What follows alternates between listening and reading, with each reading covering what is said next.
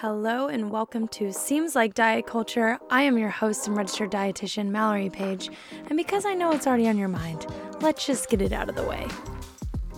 No, I am 100% not one of those food police dietitians that tells you to avoid ice cream like the plague or only eat vegetables. Yeah, we don't do that here. First of all, because it's really freaking boring. Second of all, because a life without balance is personally not one that I want to live, and I also don't want any of you guys living that. The funny thing about why we even think we would have to avoid ice cream and only eat vegetables is because of a little something called diet culture. And you may have already seen this in the title, I'm assuming, but if you don't know anything about it, the quick and dirty definition is a set of collective standards and expectations that tell us there's only one way to be, or look, or eat, to be a good person or a worthy person. And even though deep down we typically know that this is not true, Society does a really good job of convincing us that it is. There are 6,000 diets out there. I swear a new one comes out every single frickin' day to no fail.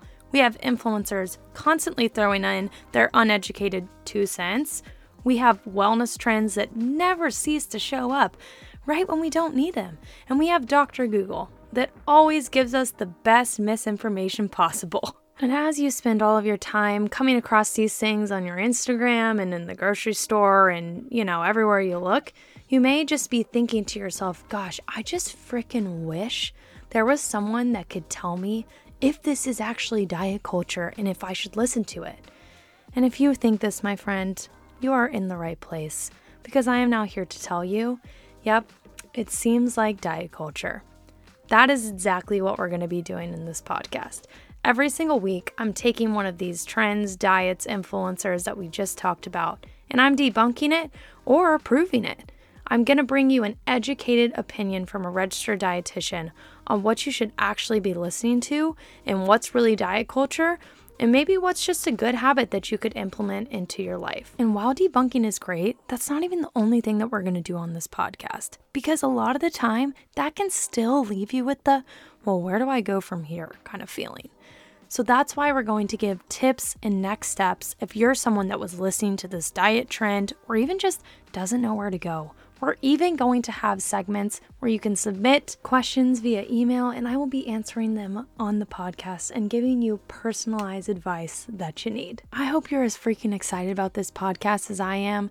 It's to be real. We're to get into the nitty gritty. It's not to sugarcoat it. It's to be your no BS dietitian answer to, yeah, it seems like diet culture, and it's gotta go. Oh, and P.S. If you want to follow me outside the pod, you can find me at Mallory J Page on Instagram, YouTube, and TikTok. It's two L's, one Y, and no I in the last name. I know that's kind of cringy, but I'm just gonna say it that way because then you actually know what to search for. And if you'd like to work with me or my team, you can go to pico.link slash Mallory J Page. All of our offerings are listed there. See you soon.